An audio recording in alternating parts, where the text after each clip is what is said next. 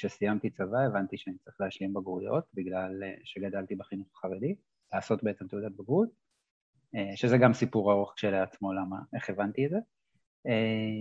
ושנה אחר כך התחלתי להשלים בגרויות בהר הצופים, במכינת לבגרויות שם, מכינת הבוגרים, ובתקופה הזאת נתקלתי בסטודנטים בקמפוס וכל זה, אבל אנחנו היינו הסוג זין של הקמפוס, אז אף אחד לא שם עלינו כל כך. וככה התחלתי לגשש, פגשתי כל מיני אנשים שהיו קשורים למכינה, וחלקם אה, למדו במדעי החברה, או חלק גדול מהם למדו במדעי החברה, הם נחלקו בגדול לשניים, כאלה שרצו מקצוע וכאלה שרצו לחקור. אה, ואני נמשכתי יותר לקטע הזה של הלחקור, לקטע הזה של אה, ללמוד על החברה, להבין חברה וכל זה. אה, ככה שבסוף השנתיים האלה הבנתי שאני רוצה ללמוד משהו שעוסק בחברה ומבין חברה, וככה הגעתי לתואר ראשון בסוציולוגיה, אנתרופולוגיה ותקשורת, שאגב, תקשורת לא קיבלו אותי בהתחלה, הבגרות והפסיכומטרי שלי לא היו מספיק טובים מבחינתם, תקשורת שבה יש לי דוקטורט היום, אה, כן? אה, התקבלתי רק איזה יומיים אחרי תחילת שנת הלימודים ראויים לקידום, לא יודע אם אתם מכירים, זה איזשהו ככה כלי שעוזר לאנשים שמגיעים מרקעים אחרים להיכנס לחוגים כאלה, אז כן. שלום לכולם, איתנו היום אורח מחו"ל, דוקטור יוסי דוד, חוקר ומרצה באוניברסיטת יוהנס גוטנברג במיינץ, גרמניה. פתיח ומתחילים.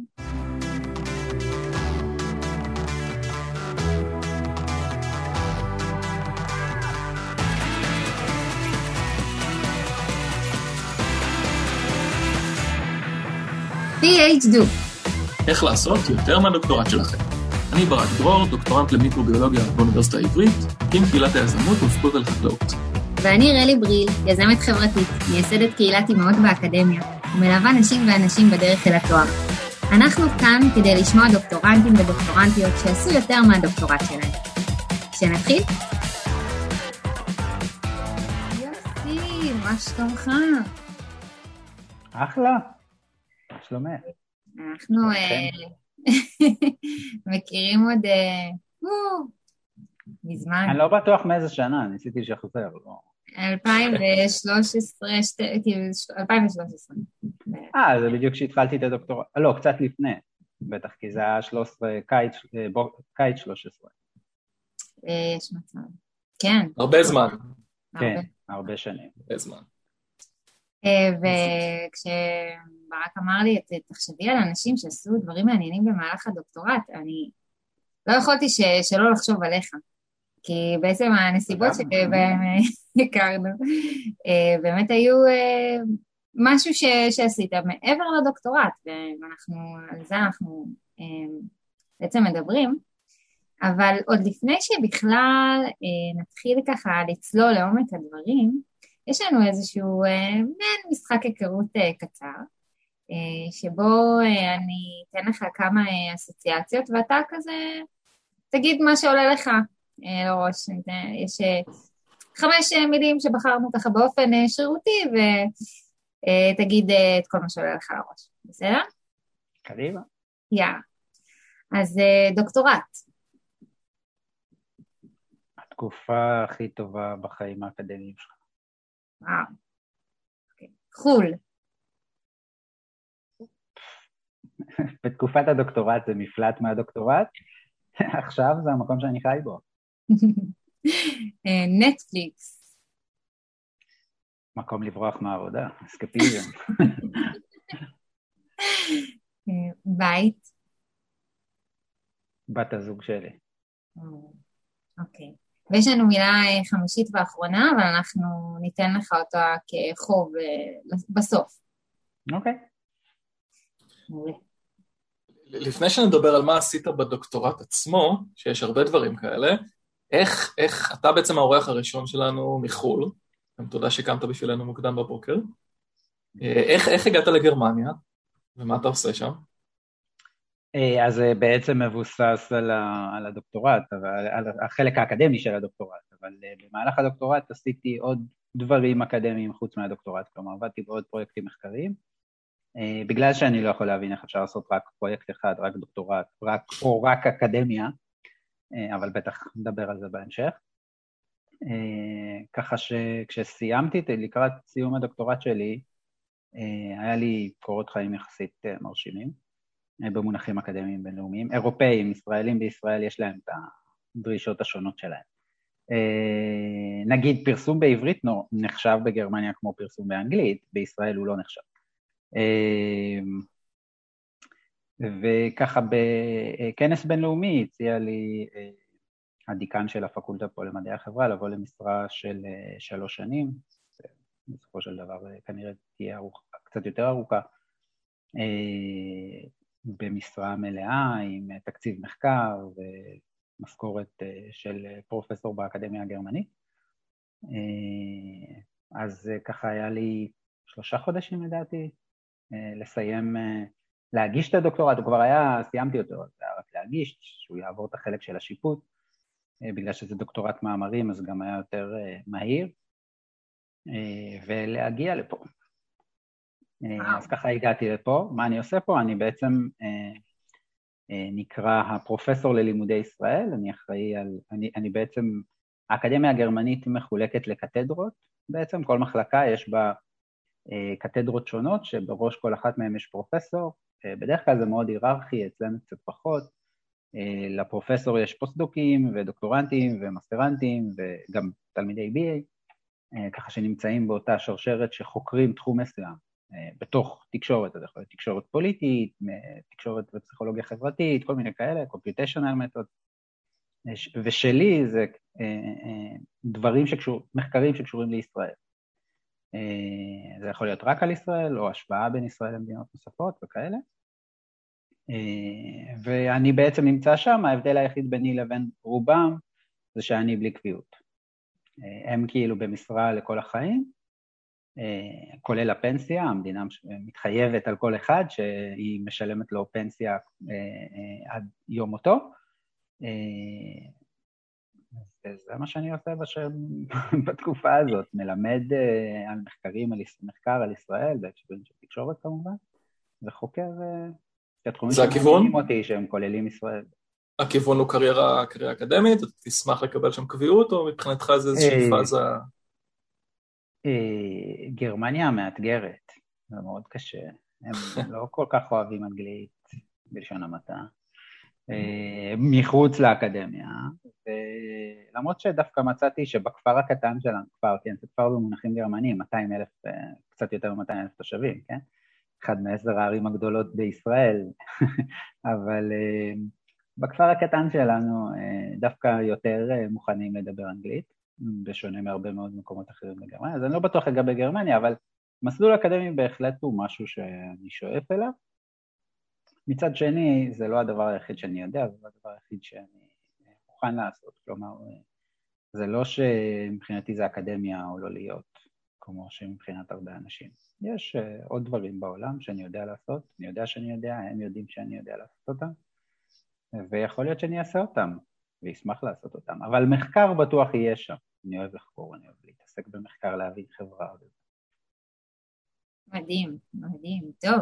אז uh, אני קצת יודעת, אבל אולי תרוץ איתנו ככה בנקודות על uh, דברים שעשית מעבר לדוקטורט, כמו שאתה אומר, uh, ואז אנחנו אולי נרד קצת לעומק uh, כל אחד מהם. אז uh, קודם כל, איפה שהכרנו, uh, סדנת uh, עידוד לתואר uh, שני מחקרי לסטודנטים שהם דור ראשון להשכלה גבוהה, שם ארוך, אבל uh, המטרה, בעצם מה שקרה זה שכשאני הייתי בשנה השלישית לתואר הראשון, ובאופן כללי החיים שלי בעולם האקדמי היו שאני לא ידעתי מה השלב הבא, גיליתי עליו תוך כדי השלב שאני נמצא בו. אז בגדול היה לי תוכנית אה, לעשות דברים שמעניינים אותי וליהנות מה, מהדרך. השתדלתי לעשות את שניהם, לא תמיד זה, זה עבד 100%, אבל השתדלתי. אה, וככה, כמו שסיפרתי לכם בבגרויות, גיליתי על ההמשך, על התואר הראשון, בתואר הראשון בעצם גיליתי שיש דבר כזה תארים מתקדמים. אה, ובשנה השלישית שלי לתואר, אה, פרסמו באוניברסיטה על סדנת עידוד לתואר שני מחקרי, משהו כזה, שאורגנה על ידי רמי עוזרי בזמנו, וככה אמרתי, טוב, אני שוקל לעשות את זה, אני אלך לראות מה, מה הם מדברים שם. ובעצם הגעתי לסדנה הזאת וקיבלתי הרבה כלים, גם להבין מה זה תואר שני, מה זה מחקר, מה עושים שם, מה דברים, תרגולים, עוזרי מחקר, עוזרי הוראה, כל הדברים האלה, דברים שלא היה לי מושג עליהם. חשבתי שאנשים נולדים לתפקידים האלה, ככה זה נראה לפחות מהצד השני. אה, ו, ובעצם זה, אה, זה עזר לי מאוד ל... להצליח לעשות את המסלול המאוחר יותר. אה, ואז קצת, בסיום השנה הזאת בעצם, בסיום שנת הלימודים הזאת, ב-2010, האוניברסיטה העברית החליטה שהיא לא כל כך מעוניינת להמשיך להשקיע בשוויון הזדמנויות מבחינה תקציבית, והנשיא שלה אז החליט שזה לא, לא תחום שהוא רוצה להשקיע בו כסף, ובעצם רם, כאילו רמי עוזרי עזב, והיחידה בגדול סוג של התפרקה, ואז הציע, שאלו אותי אם אני רוצה לבנות יחידה שלא תהיה תלויה בכסף של האוניברסיטה, או שתהיה מבוססת על דברים אחרים, ואמרתי, וואלה, מתאים לי מסוג האתגרים שאני אוהב, אני הולך גם ככה לתואר שני, יבוא לכמה שנים, ננסה ל... זה, ואז בעצם אה, ככה התחילה היחידה לשוויון הזדמנויות, חוץ מהיחידה של הסטודנטים הערבים, היום הבנתי שזה מוכדו לאחת, שאלה היה תקציבים מהמדינה. רגע, אז לא הבנתי, אז אם, אם זה לא דרך האוניברסיטה, אז מי בעצם מממן את זה? אה, תורמים, קרנות אה, ודרכים אחרות. אז למשל, אחד הדברים, אחד הפרויקטים שחשבתי שמאוד חשובים זה אה, סיוע של, כמו mentoring כזה לסטודנטים בשנה הראשונה. ובעצם מה שעשיתי, הלכתי, שכנעתי כל מיני קרנות כמו פרח ומלגת הפיס ואימפקט ואלה, שהמלגאים שלהם יוכלו לעשות אצלי בעצם את השעות ולעשות בתמורה את אותה עבודה. זה היה מאתגר, אבל אה, בשנה האחרונה לדעתי היו יותר מ-100 מלגאים שליוו איזה 300 סטודנטים. Uh, הייתה קרן, לא זוכר עכשיו את השם שלה, הייתה קרן שגם תרמה כסף לקורס קיץ באנגלית, שזה היה עוד פרויקט שהוא היה מאוד משמעותי, לפני התואר הראשון. ולסדנת עידוד לתואר שני זה לא הרבה כסף, וכל שנה הייתי הולך משגע את הדיקן שיתרום לי קצת מה, מהתקציב שיש לו.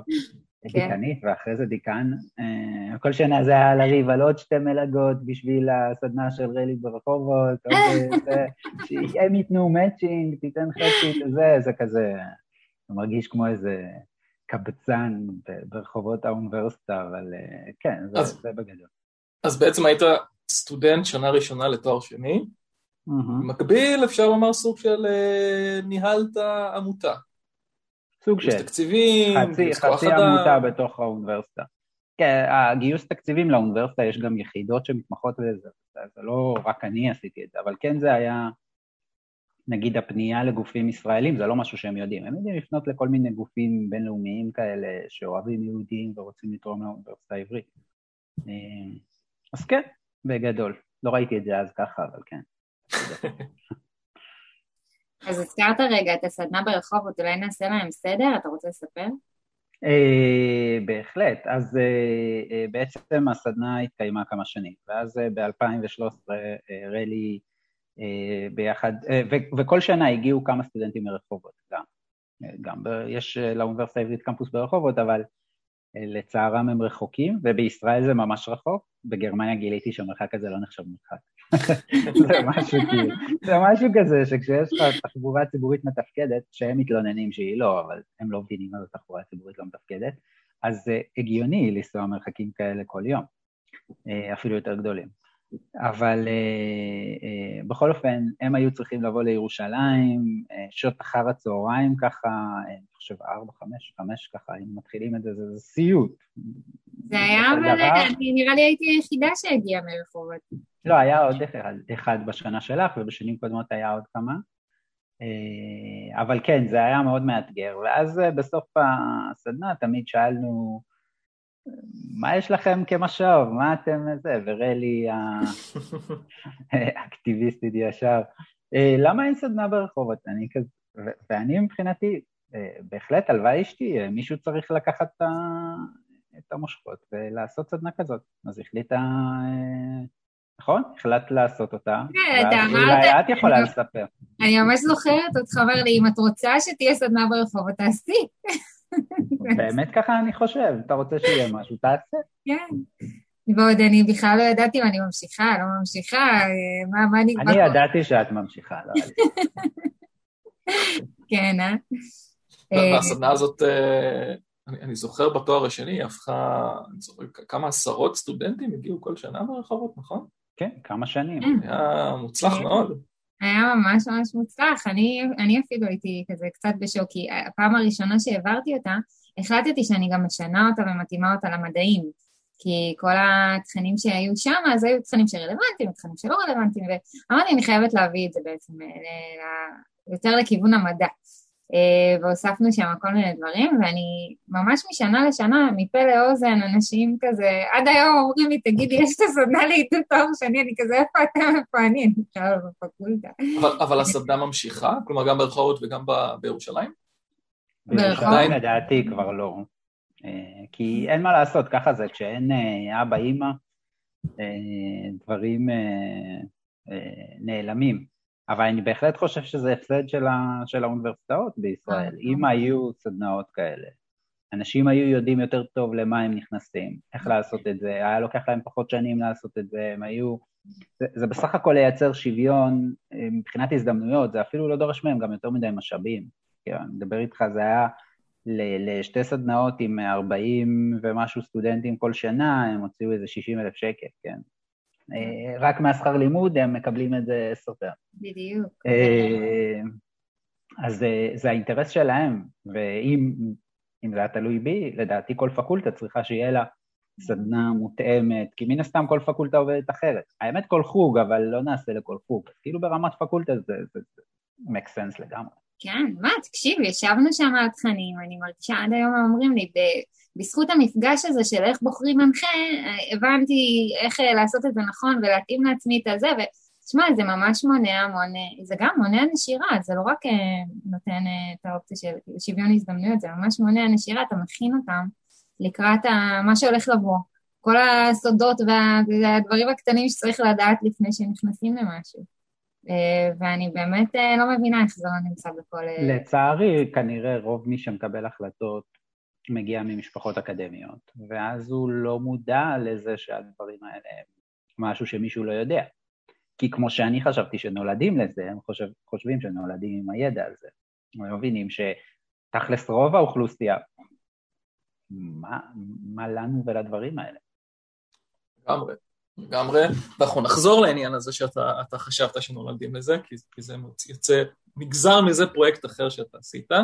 אני רק אומר שבכל פרק שלנו אנחנו מוציאים איזה, קול, איזה קריאה נרגשת אה, לגלי האתר, למי שמאזין או מאזינה לנו, אז אה, דיקנים, חוקרים, חוקרות, אולי מישהו מהאקדמיה הישראלית הצעירה למדעים, שזה יכול להיות, אה, להתאים להם מאוד טוב, ואם אתם רוצים לקדם את הדברים האלה, את הסדנה הזו באוניברסיטה העברית או באוניברסיטאות אחרות, יוסי ישמח להיות מקור מידע, וגם רלי, וקדימה, בוא, בוא, בוא נחזיר את זה, בוא נחזיר את זה.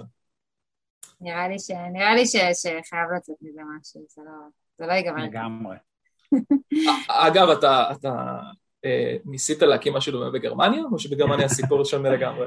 אה, בגרמניה הסיפור שונה, אבל כן יש פה אה, אה, דור ראשון, הם לא כי, זה, זה, זה מאתגר, יש מצב שאפילו יותר מבישראל, כי פה ההבדלים בין אנשים שמגיעים לא בהכרח מהאקדמיה, אבל משפחות עם, עם מסורת אקדמית, הוא הרבה הרבה יותר ותיק, כי האקדמיה, האוניברסיטה mm. שלנו הוקמה לפני 450 שנה או משהו. אה, אז כאילו, יש פה מסורת מאוד ארוכה, ויוצא לי, אה, יש אצלנו אה, עמיתי מחקר קוראים לזה, דוקטורנטים, פוסט-דוקטורנטים שהם דור ראשון, ורואים שיש להם פער, אבל מאחר ואני לא מכיר את את המסורת האקדמית פה מספיק טוב, ואת השפה וכל זה, אז זה לא משהו שאני יכול לעשות. אני כן מדבר איתם על זה, והאמת שבשביל אלה שבאים מהעולם האקדמי זה כאילו הלם מוחלט, כל כן. הרעיון הזה, אבל אה, יש לנו שיחות אה, מאוד מעניינות על הנושא הזה, ואני בהחלט חושב שזה משהו שהוא חשוב פה. היתרון הגדול פה זה שאין שכר לימוד.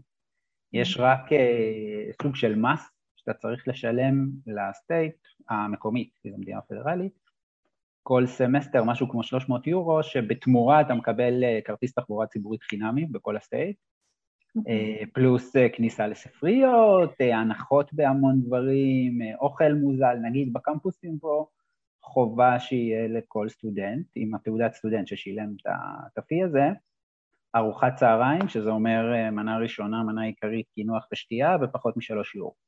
ה- האוכל פחות טוב מבארץ, זה אני חייב אוקיי. לומר, אבל אה, אני לא חושב שזה רק בגלל המחיר, זה פשוט האוכל הגרמני, הוא, אה, בטח שהוא הופך להיות תעשייתי, הוא המון שומן, המון חזיר, המון, המון, המון, המון. אה, כמה אפשר נקניקיות בכרוב? די. האמת שנקניקיות בכ- זה, זה רק אחד מיני רבים. יש להם המון... נגיד פה שאומרים שניצל זה הכוונה לפה, כן? כן, כאילו... אה, אה, אמרתי להם, תקשיבו, בארץ תבואו תבקשו שניצל, זה הולך להיות צ'יקן, כן? שלא יהיה פה אי הבנות. חילול השם, שניצל. מעוף. וואו, אוקיי, אז, אה, אז בוא, בוא נשמע עוד, כי, כי באמת אה, הגעת מאיזשהו מקום, אה, ואוקיי, אז כדור ראשון להשכלה גבוהה, אה, יזמת גם את הסדנה של אה, עידוד תואר שני מחקרי, ומה עוד? בגדול, מה שהשתדלתי לעשות, מה שאני משתדל לעשות לאורך החיים, זה לנסות אולי לעשות את החיים קלים יותר לאנשים שעוברים מסלול דומה לשלי.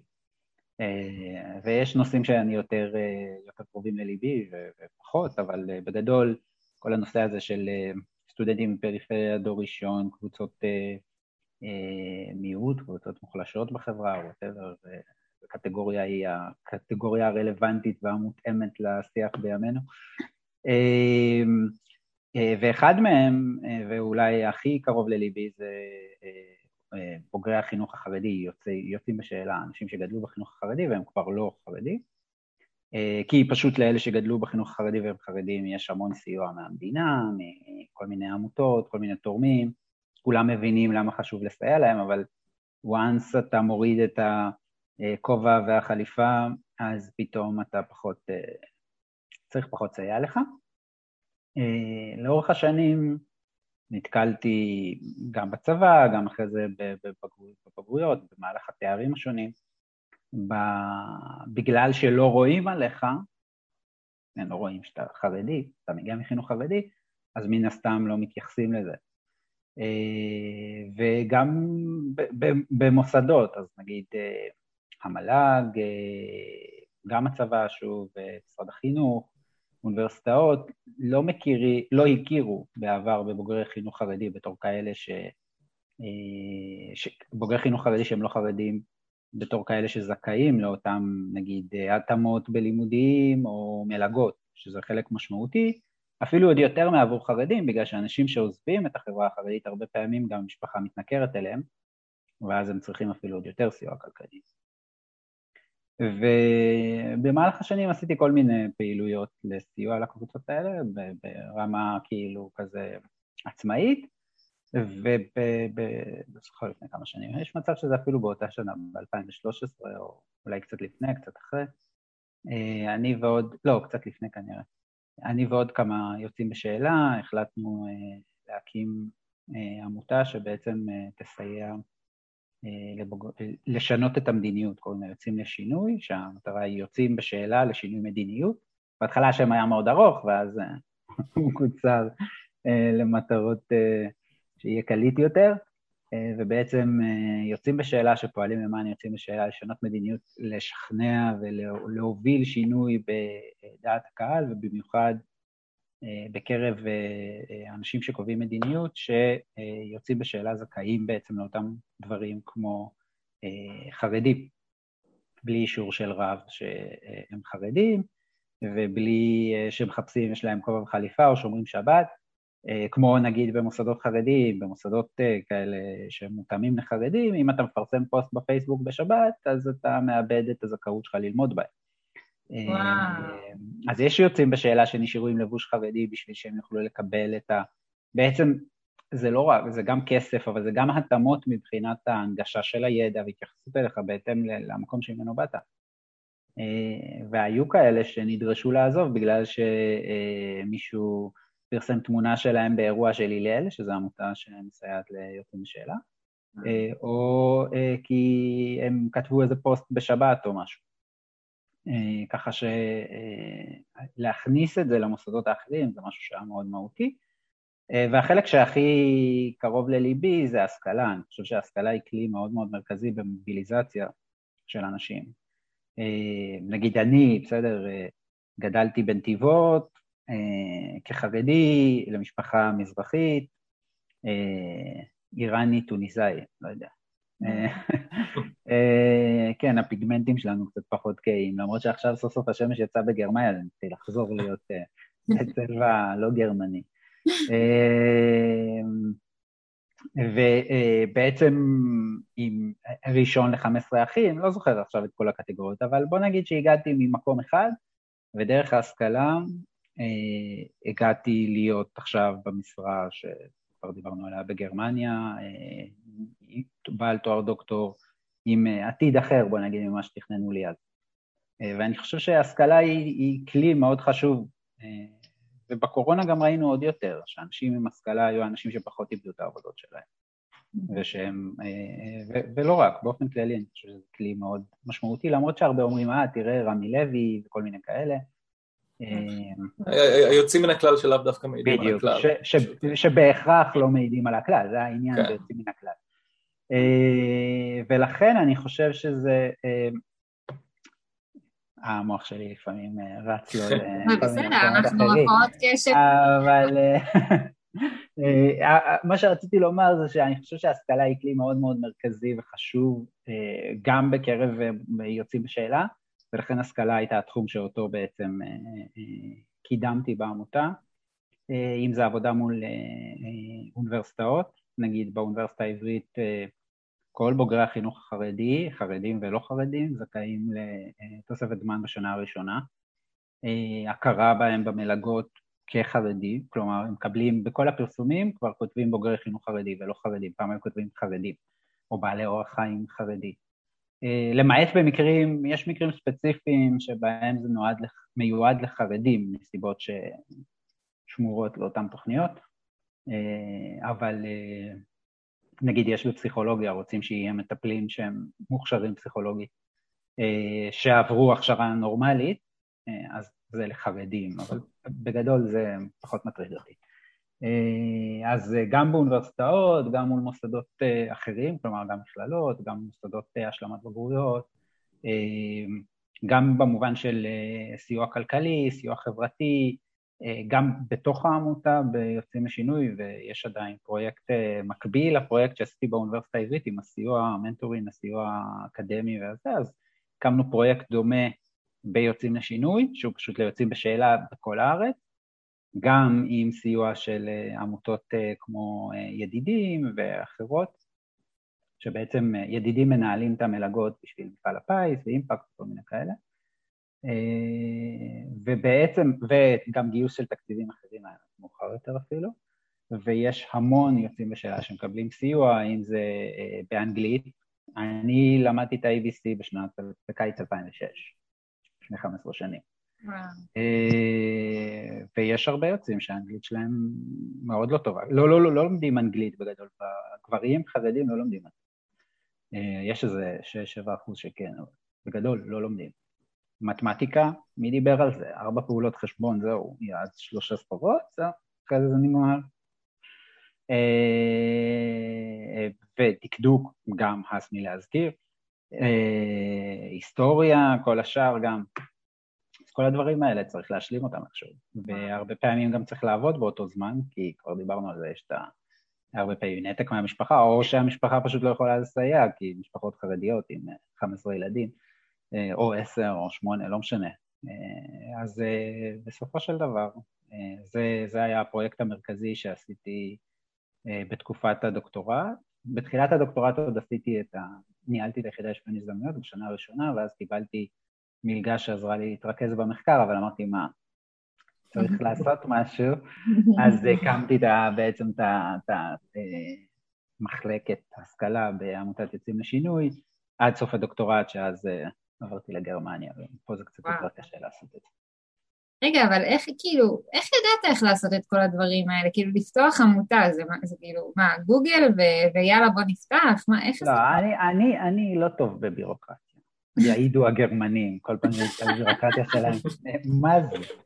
אה, לא, זה היה רעיון, ישבנו כמה חבר'ה, דיברנו עליו. אני אמרתי, תקשיבו, אני לא מתעסק בבירוקרטיה.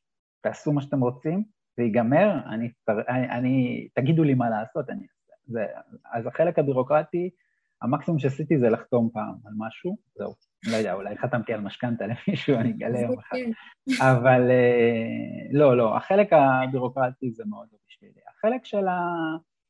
לנסות להבין גם מהמקום שלי, אבל גם מחוויות של אחרים, כלומר לדבר עם אנשים מהתחום, נגיד יוצאים בשאלה במקרה הזה, ולנסות להבין באמת איך לשדרג את זה, מה לעשות כדי לא לענות רק על הצרכים של יוסי, אלא לענות על הצרכים של יוצאים בשאלה באופן כללי. Mm-hmm. זה אותו דבר היה אגב גם בסדנת עידוד לתואר שני מחקרי, הייתה סדנה לגמרי אחרת כשהתחלנו אותה מזאת שסיימנו איתה, כי למדנו מהמשתתפים, משתתפות, איך בעצם להפוך את זה למשהו שמתאים למה שצריך. וזה תמיד, זה גם כל הזמן ישתנה, זה, זה המטרה לדעתי כשעושים דבר כזה, זה אה, אולי זה, באיזשהו מקום זה הבסיס של מחקר, כן? ללכת כל הזמן לשדה וללמוד ממנו איך לשפר את מה שאתה עושה, אז כאילו, זה, זה, זה המהות של מחקר אה, אה, אמפירי, לשפר את החברה, ללמוד מהחברה, איך לשפר את החברה, איך לשפר את המחקר, המחקר משתפר מזה שהוא הולך לחברה אז יש איזשהו כזה מין סינרגיה בין המציאות והרעיונות, ובסופו של דבר מה שאנחנו עושים. ואיך, איך, אה, תכף נדבר על איך, איך קיבלו את זה בסביבה שלך והמנחים שלך, אבל אה, יש משהו בדוקטורט, אה, ואני רואה את זה בתור דוקטורנט בשלהי סיום, שהוא מאוד, מאוד consuming, כלומר אתה חושב עליו המון, אתה חושב על המחקר, אתה חושב על המאמרים, אתה חושב על מה אתה צריך לכתוב, ופה יש לך את הדוקטורט שלך בתקשורת, ויש לך עוד עולם שלם שדורש לא פחות אה, אה, אה, אינטלקט ולא פחות מאמץ. איך השילוב הזה קורה? תכלס, פרקטית. איך אתה עושה את זה? אה, וואו, שאלה טובה. תראה, קודם כל, אני מאוד אוהב לעבוד. אין לי, אין לי בעיה לעבוד הרבה שעות, אה, ואני מאוד אוהב לעשות דברים שאני אוהב, אז בגלל שאני אוהב לעשות אותם, אז אני עושה אותם בשעות. אה, אני, אני אתן לזה מטאפורה מהתחביב אולי המרכזי שלי בחיים, שזה ריצות וטיולים ארוכים. ארוכים ארוכים, מאוד ארוכים. אה? אתמול נגיד רצתי 60 קילומטר. מה? מה? בשביל הכיף כאילו? זה חלק מאימונים למאה, אבל כן. התחבורה הציבורית לא מתפקדת בגרמניה. מתפקדת מעולה, גם בסנדר. אבל אה, אה, במהלך הדוקטורט הגעתי רק עד מרתון, 42.2 קילומטר, פעמיים. אה, אבל בגדול, זה לא רק, אני סתם אמרתי בציניות רק. בגדול, אני חושב שאחד הדרכים לעשות כל דבר זה לעשות אותו באופן שיטתי ועקבי שוב ושוב. זה מה שאני למדתי מריצות וטיולים, וזה נכון גם לגבי מחקר. אם, ונכון גם לגבי כל הפעילויות האלה, אם אתה עושה כל יום, אתה קם ויש לך איזושהי שגרה שמתחילה במשהו, ואז אתה ממשיך עוד קצת ועושה את זה באופן שיטתי, זה נכנס לשגרה, ואז אפשר לעשות הרבה יותר ממה שאפשר לעשות בצורה אחרת. כלומר, אי אפשר להגיע לסיים מרתון לצורך העניין על הרגליים, לא פצוע, אה, אם אתה לא בונה את זה באופן הדרגתי, וגם עם עליות וירידות, כל הזמן עליות וירידות, עליות וירידות, ואותו דבר עם המחקר, ואותו דבר גם בפעילות בעמותה, צריך גם, או פעילות חברתית, או כל פעילות אחרת, צריך לדעת גם אה, לעשות את העליות האלה, אבל באופן מדורג ובאופן שיטתי, כל הזמן, עוד קצת ועוד קצת. לא לחשוב שכל יום אני אשב עכשיו 8-12 שעות ויכתוב את הדוקטורט, זה לא עובד. יש ביום, כל אחד יש לו את השעות שלו. יש שעות שאנחנו טובים בהן יותר אה, בלעשות דברים, נגיד, שדורשים מוח, אה, אז זה יהיה השעות אה, לעשות את הדברים שדורשים את זה. ויש שעות שפחות, אז בשבילי זה יהיה לעשות ניתוחים סטטיסטיים נגיד, שזה משהו שלא דורש ממני מחשבה, זה יותר כאילו טכני בעיקר. ו- ויש את הדברים שהם יותר בשביל הנפש, שהם כאילו לא משנה באיזה שעה אתה שם אותם, אתה מתעורר ואתה מתמלא באנרגיה, זה בדרך כלל קורה קצת אחרי. אה, ולדעת גם לגוון ביניהם, ולדעת גם לבקש עזרה ול... אה, אה, זה פחות עובד בדוקטורט, אבל בחלקים האחרים, בפעילות החברתית, כן, לדעת לבזר, לבזר סמכויות, למצוא אנשים שיובילו פרויקטים, נגיד הפרויקט של המנטורין הזה, הסיוע האקדמי, היה לו דוקטורנט משל עצמו שעשה אותו. אני עזרתי לו, ייעצתי לו, הלכתי איתו לפגישות, דיברנו על איך לעשות את זה, אבל הוא בנה את הפרויקט בכוחות עצמו והוביל אותו, ועד היום יש מישהו שמוביל את הפרויקט הזה. הרעיון הוא להביא קונספט, לפתח אותו, בדרך כלל עם עוד מישהו עוד זה, שהוא בעצם עושה את עיקר העבודה היומיומית, אה, ככה שזה מאפשר לך גם מצד אחד שזה יהיה קיים, גם לסייע, גם להביא את הידע שלך, אבל גם אה, מצד שני, לאפשר שזה יישאר לך זמן לחיות ולרוץ הרבה. ולרוץ, זה המון, זה המון, אני רק חושבת על הזמן, כאילו גם אם אתה רץ נורא מהר, 60 קילומטר, כמה זמן זה מהיום שלך? הרבה, אבל בגלל זה הריצות הארוכות זה סנדיי, או בישראל זה השבת. Mm-hmm. זמן ש... קודם כל, יש פחות מכוניות, mm-hmm. פה יש לנו יער חביב ליד הבית שאני מאוד אוהב אה, אה, לרוץ בו, אז זה אפילו עוד יותר פשוט. אבל גם כזה הכל באיזי, וזה יום שכאילו הוא, הוא בשבילי. כאילו, זה גם משהו שחשוב שאנשים אה, יעשו בדוקטורט. אני יודע, בישראל זה לא מאוד, אה, זה, זה משהו שבגרמניה מאוד, לפחות אצלנו, אני לא יודע, בכל גרמניה. מה, ש... מאוד חזק. יום לעצמי. לקחת זמן לעצמך. פה יום אחד אה, בסמסטר הראשון שלי לימדתי אה, בין 4 ל-8 בערב. אה, ויום אחד בסיום השיעור ישבתי במשרד, מארגן את הדברים, עבר שם אחד הפרופסורים הוותיקים במחלקה, הוא אומר לי, מה אתה עושה פה? יש לך חיים. מה אתה עושה פה? וזה היה כזה. זה התפיסה, מה אתה עושה בשמונה בערב בקמפוס? לא שאלת אותו בחזרה? לא שאלת אותו בחזרה? מה, אתה? הוא היה בדרך החוצה, הוא חשב שאני יושב ועובד. אבל בסופש אין דבר כזה, תשלח מייל למישהו פה בסופש, סוג של ינזפו בך, איזה בסופש, לא? וואו, וואו. לא, לא, לא עובדים מחוץ לשעות העבודה.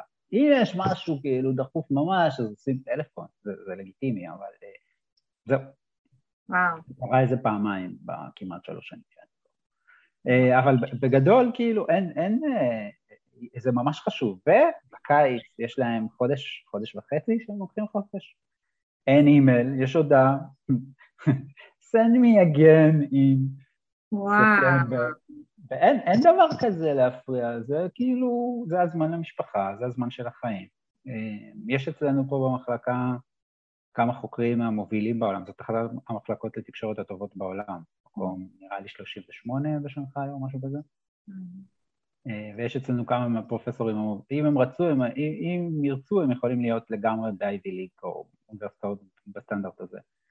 והם אמרו לי בפירוש, היינו שם, ראינו איך זה, לא בשבילי, אני רוצה את הזמן למשפחה, אני רוצה לא לרוץ כל היום על הגלגל הזה כמו זה. זה משהו שפחות קיים בארץ, גם פחות מעודדים אליו, אני מקווה ש... כן, אבל... יותר, כי הפרודקטיביות היא לא פחות גבוהה ככה, להפך. נכון. אנשים שהם עם פנאי רגשי, יש להם זמן לעצמם, הם הרבה יותר פרודקטיביים בזמן שהם עובדים. אני יכולה להבין את זה במדעי החברה והרוח וכאלה, אבל כשיש, נגיד, כשאתה בא מהמדעים הניסויים ויש לך, אה, אה, לא יודעת מה, תרביות חיים, חיידקים, אה, בעלי חיים, שאתה צריך, כאילו, זה לא משהו שאתה יכול לבוא לקחת אה, חופש, אה, חודש וחצי, לעזוב את הכל, וגם שם זה קורה? אבל אתה כן יכול לתכנן את זה, אני חושב. כלומר, לא, לא כל השנה יש לא ניסויים כאלה. כן, אני לא מכיר את החבר'ה של החיידקים אצלנו, יש אצלנו הרבה כאלה, אבל יש אצלנו מעבדות, ופשוט המעבדות סגורות בקיץ. מה אתה אומר? כאילו, יש אצלנו במחלקה מעבדה, נגיד, של... אה, מעבדה ביולוגית של אימפליסיט כזה, שמרגישים את זה, אין, היא לא פועלת בקיץ. נחמד, אוקיי. היה פעם איזה אמריקאי, גרמני שעושה דוקטורט בארצות הברית, שרצה לעשות משהו בקיץ, ואמרו לו, אין מי. אלה הדברים שאנחנו יכולים אה, להשאיל מהגרמני. יש דברים שאני בטוח שלא. יש עוד דברים, יש עוד דברים. גם השאלנו מלא, זה אחד הדברים שאתה מגלה פה. נגיד אה, פורום, מסתבר שזו מילה גרמנית למתחם המנהלה, כמו מנזה, שזה גם אה, השם גרמני, וגם ההיררכיה באקדמיה. מצד שני, צריך לזכור שהאוניברסיטה העברית הוקמה כאוניברסיטה של יהודים גרמנים. כן, אפילו אני חושב, היה דיון על השפה. אם לדבר גרמנית או עברית. כן, והיו פרופסורים שפרשו, כי מה זה שנעבור לעברית, זה צריך להיות גרמנית. בדיוק. היה שמח בשנות ה-20. כן, ודברים שאני מגלה לאורך הזמן זה שהרבה מאוד מהמילים המדעיות שיש בעברית, הגרסאות העברית, הן בעצם תרגום מגרמנית. תמיד תהיתי למה הן לא דומות בשום צורה למה שאומרים באנגלית, זה אומר משהו אחר לגמרי, אבל הסתבר שזה תרגום מגרמנית, לפחות חלקם. וואו, אוקיי, טוב, אז, אז אם אתה נזכר בתקופה ההיא שעשית גם וגם וגם וגם, אמ, אז איך בעצם היה נראה יום, יום בחייך בתקופה ההיא? אה, בדרך כלל קם, רץ, חוזר, קפה, ואז מתחיל את היום. אה, זה כאילו, זה השפיות. כאילו כדי, לא, לא כל יום, אבל אה, כמה פעמים בשבוע, זה תלוי בתקופות, ארבע, חמש ימים בשבוע בדרך כלל יוצא, לפעמים שש, ממש כשמגזימים. אה, ואז בעצם, בדרך כלל עבדתי על המחקר קודם, ככה אם זה על מאמרים, אם זה על תכנון של המאמרים הבאים, אה, אם זה על פרויקטי מחקר אחרים שעבדתי עם קולגות באותה תקופה, אה, ואז בדרך כלל הייתי הולך לאוניברסיטה, נוסע לאוניברסיטה, תחבורה ציבורית. אה, אני אהבתי את זה שלמרות התחבורה הציבורית הלא צפויה בישראל, יש לי זמן לשבת ולהיות עם מוזיקה, להירגע לפני שהרעש של ה... אה, ואז אה, זה היה תלוי בימים, אבל היו ימים שהייתי מתרגל בהם, אה, פרונטלי, כאילו מלמד בעיקר שיטות מחקר, זה היה ה thing שלי. בדרך כלל זה היה תרגולים, פגישות עם אנשים, דוקטורנטים אחרים, מרצים, חוקרים שזה שעובד איתם, ופעילויות שונות ומשונות כמו אה, סדנאות אה, בימים שזה היה סדנאות אה, עידוד לתואר שני, קידום של זכויות של יוצאים וכל זה. בדרך כלל בשעות הערב ככה הייתי חוזר, עובד על... מניח שמתישהו באמצע היה אוכל, אבל אני לא צריך לזכור מתי בדיוק. בדרך כלל בערב זה היה עבודה יותר על ההיבטים הטכניים של המחקר, כמו סטטיסטיקה, ניתוחים סטטיסטיים וכאלה, שזה משהו ש... אצלי הוא יותר אה, טכני כזה, אה, ואו לחלופין אה, יוצאים לשינוי דברים, כלומר. דברים שקשורים בעמותה, שככה זה. אה, וגם זה, זה המיקס, אחרי או תוך כדי או ביחד עם העמותה. בוא נגיד שאזור השוק שם בירושלים חווה את פניי, אני מניח שהוא עדיין, נכון? בני יהודה עדיין אזור בילוי רציני, אפילו יותר גרוע ממה שהיה. אה, כלומר, הפך להיות כבר צפוף עד אפס מקום או משהו, אה, אז כן, אז זה גם היה חלק אה, משמעותי. וואו, מטורף. זה, זה, זה, זה מעניין בעיניי, כי, כי שוב, אנחנו שואלים את השאלות, חלק מהשאלות בכל הפרקים, וקודם כל, כולם באמת אומרים את העניין של אם זה משהו שאני שאני אוהב, אז זה לא... כלומר, זה, זה לא מטלה, זה לא איזה, איזה עול כזה שצריך לעשות, זה פשוט אוהב, זה, זה בדיוק המזון לנשמה. גם כל אחד מוצא את, ה, את, ה, את השטיקים שלו בשביל אה, להירגע, בשביל כן לקחת את זמן הפני הזה. אז אצלך זה, זה הבוקר של הריצות, ו, ואצל אחרים שהיו פה זה, זה שבחמש, לא משנה מה, הלפטופ נסגר, העט יורד, וזה זמן עם, עם, עם בת הזוג. זה, זה, זה, זה, זה מקסים בעיניי שכל אחד מוצא לעצמו את, את השיטות שלו, ובאמת יש פעם מגוון ענק, ענק של דברים, פשוט צריך להבין מה מתאים לי ומה פחות מתאים לי. כלומר, אף אחד לא אמר שצריך אה, בשמונה עד חמש להיות במעבדה, לחזור, כלומר, אין, באמת איזשהו structure, זה לא, אנחנו לא בשנות ה-80 כמו ההורים שלנו. כן, אני חושב שאחד הדברים המרכזיים שהם גם מבלבלים הרבה אנשים, זה ש... יש לנו הרבה הרבה יותר בחירה והרבה יותר יכולות אה, לעשות דברים כמו שאנחנו רוצים, בטח עכשיו גם שעברנו לפה לזום ופה לזה, אה, ואז פתאום מרוב בחירה אנשים הרבה פעמים בוחרים יותר מדי או טובעים תחת ה... אה, במקום לקחת זמן גם לתכנן מה הולך להיות. אה, אגב, זה גם משהו שמאוד חשוב לי, תמיד יש לי מה של מה אני צריך לעשות בשבוע הקרוב. אה, אני לא, אני לא תמיד עושה, או יותר נכון, ברוב הפעמים אני לא מסיים את כל הרשימה באותו שבוע, אבל כל הדברים האלה הם הדברים שאני יודע שהם בעדיפות, וזה ככה, זה תזכורת, זה משהו שאני פחות רוצה לעשות. טוב, נו, צריך לעשות אותו, לסיים איתו. אה, וזה משהו שהוא, שהוא מאוד, אה, מאוד חשוב, גם לנהל יומן, אם ביומן שלי כל דבר נמצא, כולל, בדוקטורט זה כלל פגישות עם חברים. כדי שאני אזכור, אחרת אני אעשה double booking למי יודע מה עוד. אה, אז כן, זה, זה משמעותי. ו, ומשמעותי לזכור שאתה צריך להיות שפוי בסוף, ושאנחנו עושים את זה בגלל שאנחנו אוהבים את זה, ובשביל ליהנות, לא בשביל לסבול, ואנחנו לא סגפנים בספרטה, או יש כאלה, אבל כאילו אנחנו, נראה לי רוב האנשים, זה לא המטרה שלהם, לא באים לסבול כדי, לא יודע, לקבל איזשהו הכרה מטורפת ולהציל את העולם מעצמו או משהו. באים לעשות שינוי קטן בחלקת האלוהים או הלא אלוהים הקטנה שלנו, וזהו.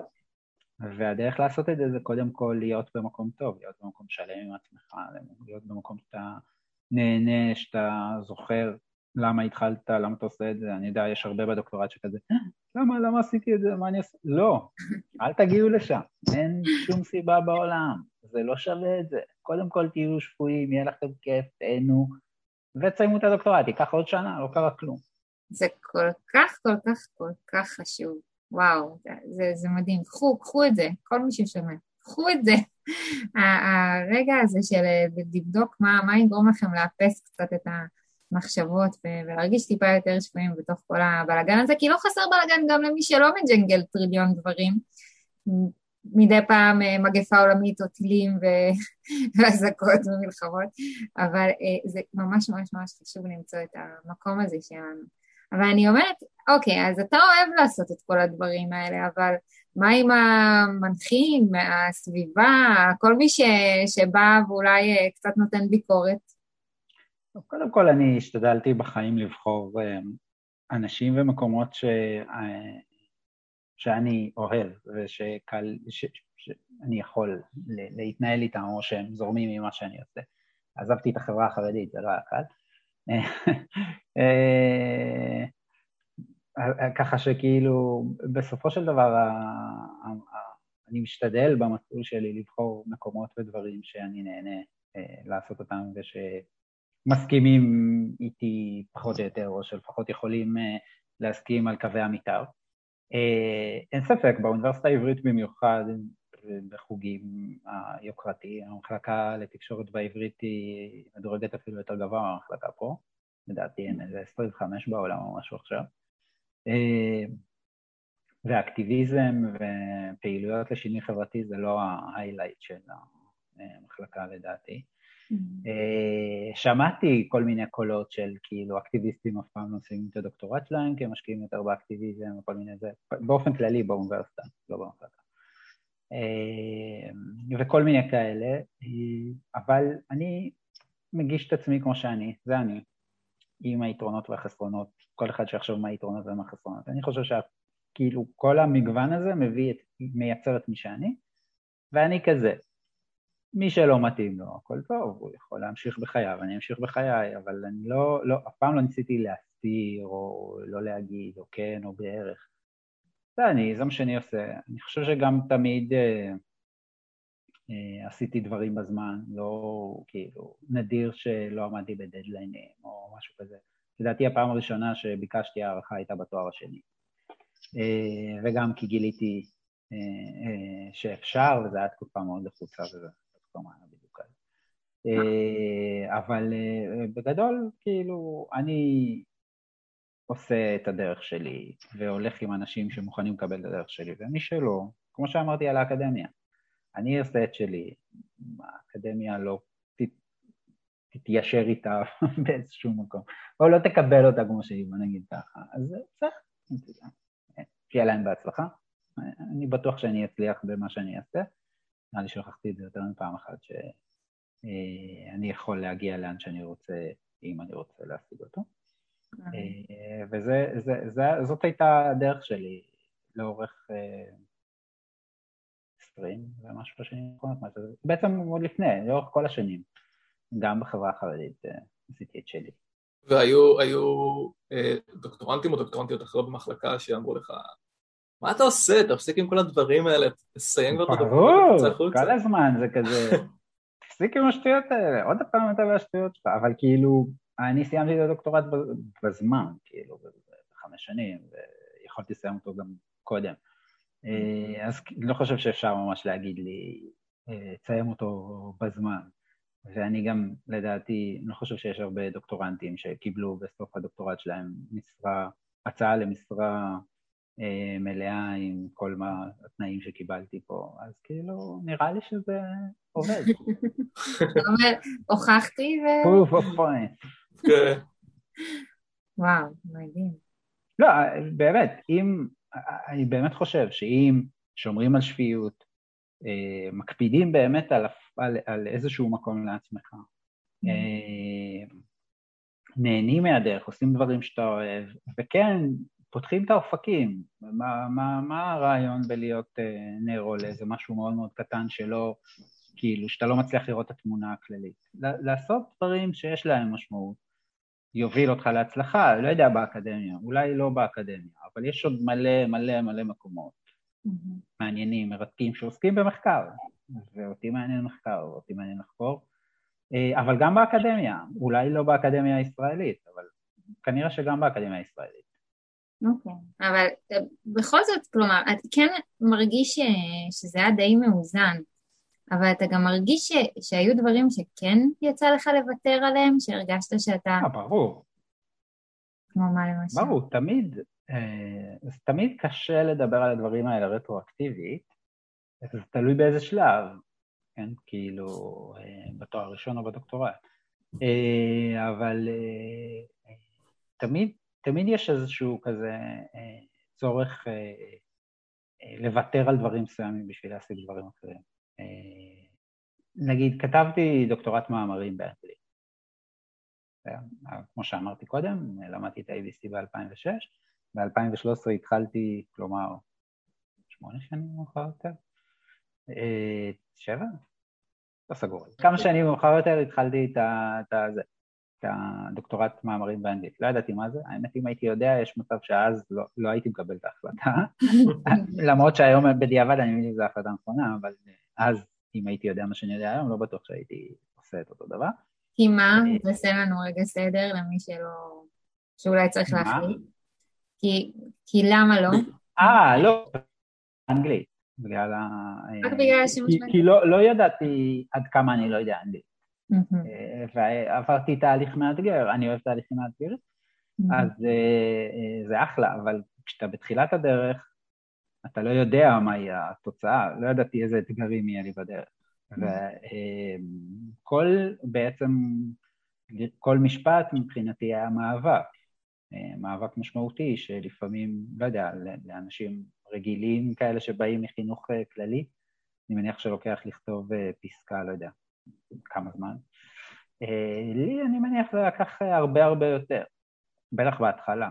אה, אה, והשיפור הוא לא ליניארי, כלומר, לוקח הרבה מאוד זמן עד שאתה מגיע לשלב שבו אתה כותב בצורה סבירה, נגיד, ואתה מבין איפה הבעיות ואיפה הכשלים, ואפילו משהו, נגיד, שגיליתי במהלך התואר, דוקטורנטית אצלנו זה שמסתבר שיש מערכות שמקריאות לך טקסטים. עכשיו, לאנשים שגדלו בחינוך הרגיל ויבחנו אותם בכל מיני לקויות למידה וזה, ואז אומרים להם שיש כאלה דברים. אני מעולם לא אובחנתי, כי בחינוך אצלנו אבחון זה היה בערך כמו אשפוז בכפייה בגאה או משהו, אז כאילו, אין דבר כזה, אז, היום אולי זה קצת שונה, שמועה אומרת שזה קצת פחות אה, זה, אז אה, לא יודע, אולי אני לקוי למידה, אולי לא, אין לי מושג, סביר להניח, יש טענות שכן, אבל אה, לעולם לא אדע. עכשיו, בעברית יותר קל לגשר על הפערים האלה, לנסות למצוא דרכים שלא, שלא יראו את זה, שזה לא יעבור. אה, באנגלית, בטח שלמדתי אותה כמה שנים קודם, זה היה הרבה יותר מאתגר. וזה דרש אה, כל מיני ויתורים, לפעמים אה, לעבוד הרבה הרבה מאוד שעות על דברים שלא לוקחים, לא אמורים לקחת את זה, לש... לשלם מכספך כי אין תקציבים, בטח במדעי החברה, לעריכה וכל מיני כאלה. כל מיני... אוקיי. אבל רגע, אז באיזה גיל בעצם התחלת ללמוד אנגלית? 24. וואו, זה כאילו, זה הפעם הראשונה שנתקלת עם ה-ABC וכל זה? אה, באותיות ABC נתקלתי לפני, אבל חוץ מהם לא. אוקיי, אז ABC... וואו. איפה? לא, בחברה החרדית אין ממש.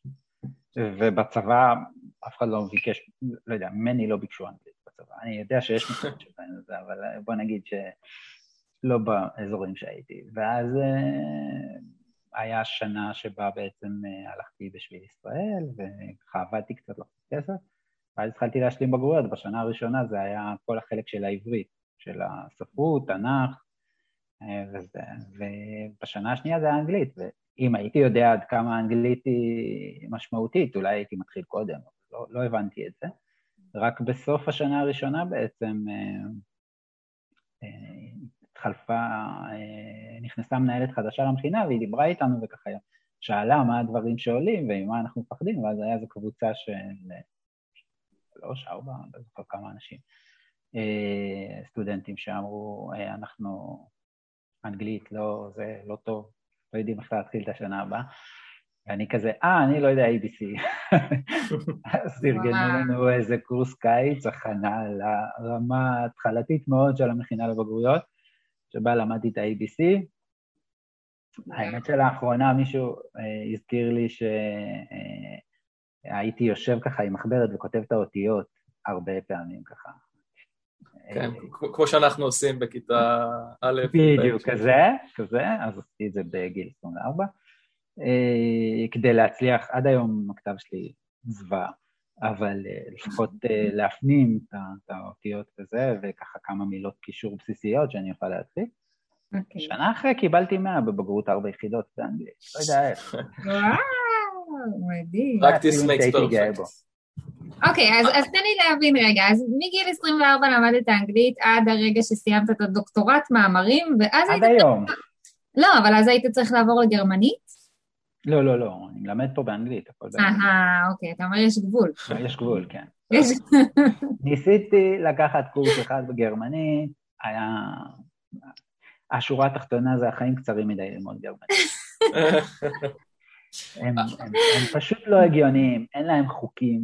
כל חוק הוא חוק שבעצם מסתבר שהוא לא חוק, כי יש חוקים אחרים שאומרים שהחוק הזה בטל, והם מחברים מילים, ואז אתה רואה פתאום, אה, יש מילים שאפשר לחבר עוד אחד ועוד אחד ועוד אחד.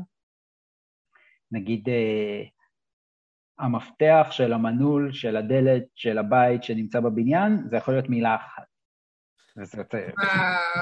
אתה רואה מילים, אני רואה מילים בגרמנית, אני נבהל. זה, ואני פה כמעט שלוש שנים, זה לא... זה. שלא לדבר על זה שההיסטוריה גם אה, תמיד מדגדגת אה, קצת, למרות שהמבטא פה הוא שונה מהמבטא ב... שמקובל בסרטי שואה, אבל עדיין יש לך כזה קצת... אה, עדיין יש משהו, שזה גם מעניין, אין לנו זמן, אבל זה בכלל מעניין על החוויות ללמד בגרמניה, על ישראל, בטח בתקופה האחרונה ובכלל, ואיך זה לך אולי בתור uh, חרדי מזרחי, חרדי לשעבר מזרחי מנתיבות, אבל זה, זה כבר פודקאסטים אחרים, רלי, זה, אם את רוצה לפתוח עוד פודקאסט.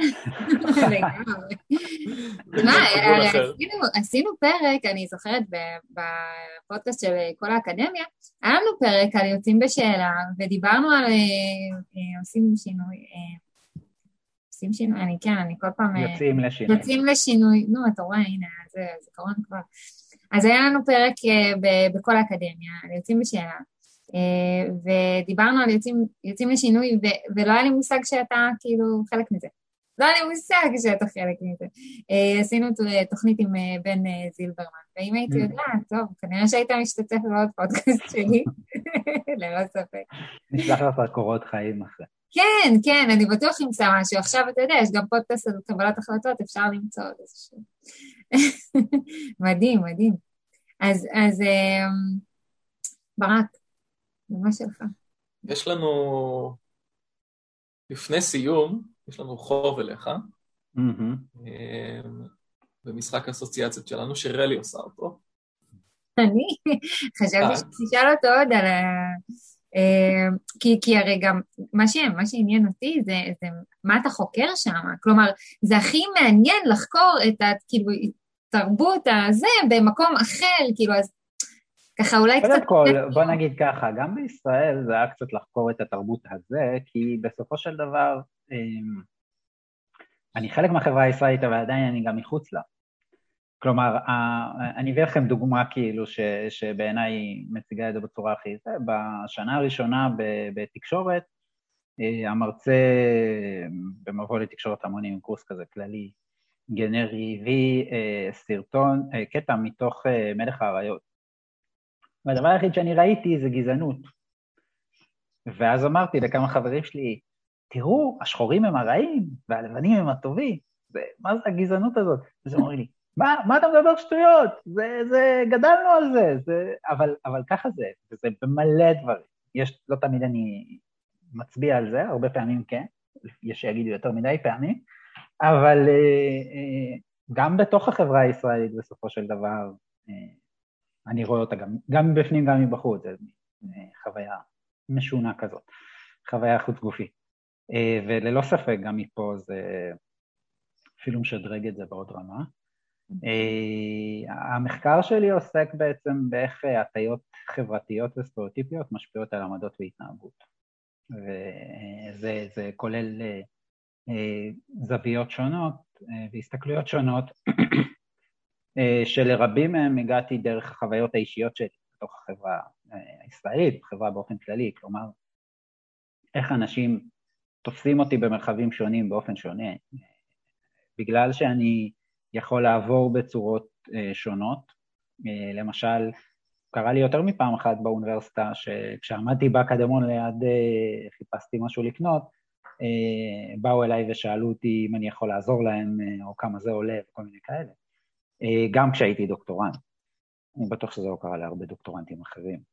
אה, קרה לי במזרח ירושלים שהלכתי עם קצת אה, זקן מחמיר כמו עכשיו, וביקשו ממני תעודת זהות. כלומר, היכולת הזאת, וגם קרה לי שישבתי בכיתה של המנחה שלי לתזה, ודיברתי על החברה החרדית, ואז סטודנטים אמרו לי, מה אתה בכלל בתור צפונבון יודע על החברה החרדית? אז כן, זה... בגרמניה, בגרמניה פונים, לא יודע, חושבים שאתה אה, מהגר אה, טורקי או משהו כזה?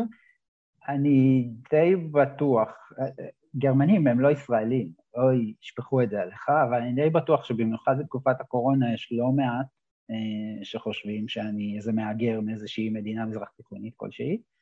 אה, אפשר לראות כזה שהגר... כי תהליכים כאלה משבריים גורמים לכזה התכנסות ולהיות יותר אה, זה, ואפשר לראות מבטים הרבה פעמים כאלה של כאילו, הזר הזה מפיץ המחלות. אה, לפעמים אני רוצה להוציא להם איזה דגל, להגיד להם, אנטישמי, לא, אבל לא. אבל בגדול, כן, ברור. גם כשהגעתי לפה, הרבה היו כזה, זה הישראלי שלכם, ציפו לאיזה בלונדיני עם עיניים כחולות, זה לפחות התפיסות אה, של גרמנים לגבי יהודים זה אירופה, לא? מה, היה יהודים מאוד מקום. וואו, שיגע. אז, אז לפני סיום אחר, אמ, מה אנחנו מנסים לסיים או, או להעביר בפודקאסט אה, כלים ותובנות ועקרונות שבאמת יעזרו לדוקטורנטים ודוקטורנטיות, אבל לא רק, באמת לעשות את השילוב הזה עם הדברים שהם אוהבים ולהבין שהם אה, אה, הרבה יותר מרק, כלומר יש בכם הרבה יותר מרק הדוקטורט. אז אה, ציינת למשל את היומן, שאני חושב שזה, למי שמתחבר לשיטה הזאת זה אחלה כלי. מה עוד אתה, אתה חושב ש, ש, ש, שאפשר להעביר הלאה? מה עזר לך? נראה לי סדר יום ברור, אבל גם גמיש. כלומר, אה, להשאיר מקומות לבלתי צפוי, כי תמיד יש בלתי צפוי, הוא כל כך רב, ואני חושב שאחד הדברים הכי, הכי מעולים שהמנחה שלי לתזה אמר לי פעם, זה תמיד כשאתה מתכנן לכתוב מאמר, תתכנן לפחות עוד חודש. היום אני יודע שזה, בהתחלה זה הרבה יותר. כי אין, אף אחד לא מסיים את המאמר בזמן. אז אם אתה צריך להגיש אותו באוקטובר, תדאג שהדדליין שלך יהיה בספטמבר, אחרת הוא לא יהיה מוכן באוקטובר. אה, אז זה כאילו לגבי דברים גדולים, אבל גם ביום-יום, לצורך העניין יש פגישה של אה, שעה וחצי, זה שעתיים. בטח בישראל. אבל לא, לא רק, גם הגרמנים מאחרים כרוניים. משהו שאתה, דברים שאתה מגלה שאתה בחיי היום-יום מה אתה אומר? הרבה מהם. לא כולם, אבל הרבה. אה, אבל, אבל באופן כללי, ממש, כי, כי אנחנו תמיד, כשאנחנו מתכננים, אנחנו מתכננים אידיאלי, אנחנו לא מתכננים ריאלי, וצריך לזכור שאנחנו לא יכולים לחשוב על הריאלי, כי הריאלי הוא, הוא נוצר מהמציאות, הוא משהו שמשתנה, ולכן להשאיר חלונות, לא לעשות דברים מאוד צפופים, לא לנסות לעשות אלף פרויקטים. אני יודע שזה נשמע שעשיתי אלף, אבל לא, זה היה פרויקטים מסודרים ו- וכאילו שהיו מתוחמים גם בזמן וכל זה. אה, שהיה להם את הפינה שלהם בכל פעם ואת המקום ש- ש- שבו הם היו צריכים לקרות. ולזכור ולשמור, לתת לעצמכם מקום. לכם, לחיים שלכם, לדברים שלכם, לדברים שהם לא אקדמיה, שהם בשביל הגוף, בשביל הנפש, בשביל ה... אני לא, לא יודע, יש כאלה שאוהבים יוגה, אני כאילו עשיתי פעם אחת, זה לא בשביל... היוגה שלי זה לרוץ. אז אה, כל אחד שיעשה מה ש, ש, שמתאים לו, כי זה גם, אי אפשר להעתיק את זה מאדם לאדם, כל אחד יש לו את הדברים שלו, אבל כן לזכור שבסופו של דבר לכולם, כולנו בני אדם, והכל לוקח לנו אידיאלית אה, שעה, מעשית שעתיים, אז תקנן את זה בהתאם. מדהים. טוב, אז אנחנו כן חייבים לך חוב מתחילת ה... אה, ועוד דבר, אה? דחיינות זה אחלה, אם אתם יודעים שכדי לדחות אחד, שכשאתם דוחים אחד אתם עושים את האחר. שזה משהו ש... אה, שאני אה, נגיד עובד על שני מאמרים, אני, אחד מעצבן אותי, אני רוצה, לא רוצה לסיים אותו, אז אני הולך לשני, ואז ככה זה, או שני דברים אחרים, אבל כאילו, אם, אם אתם מרגישים שיש בכם איזה יצר כזה דחייני, תנסו לעשות בו שימוש לעשות דברים אחרים. כן. דחיינות מקדמת. כן. וזה הקונספט. בדיוק. מדהים. טוב, אז אנחנו באמת אה, חייבים לך את המילה האחרונה, נראה איזה אסוציאציה תביא לנו. אמ, ואז אנחנו בעצם מסיימים. אז אה, מוכן? בטח. אוקיי. אז המילה החמישית שלנו לפרק אה, זה היא יוסי דוד. השכלה. אה, מה האסוציאציה? מג'נון. אה, כן, אחד שעושה מה שהוא רוצה ולא דופק את עצמו. לא, אני פשוט עושה כאילו, הולך את המסלול שלי ואני לא חושב, אה, לפעמים קצת בצורה קיצונית אבל אני מאמין באמת ב... ללכת את המסלול שלי, ולא אה, אה, לוותר, גם אם זה עולה יקר. וזאת הכותרת לפרק. יוסי דוד, דוקטור יוסי דוד, תודה שהשתתפת אצלנו, מודים לך. תודה שהזמנתם, היה כיף. יוסי, איזה כיף שבאת, אני ממש ממש מודה לך. שמחה שיצא לי להכיר אותך ולעשות איתך את כל הפרויקטים האלה, אני בטוחה שעוד נשמע ממך רבות. אז תודה, ואנחנו מזמינים אתכם לעשות לנו sub, like, subscribe, whatever יש לכם שם באפליקציה כדי לקבל התראות על פרקים חדשים שיוצאים. ואם יש לכם שאלות, תהיות, המלצות, גם על כאלה דוקטורנטיות, דוקטורנטים לשעבר או בהווה, שעושים עוד כל מיני דברים מגניבים, תכתבו לנו, ואנחנו נשמח אתכם כאן. בפרק הבא.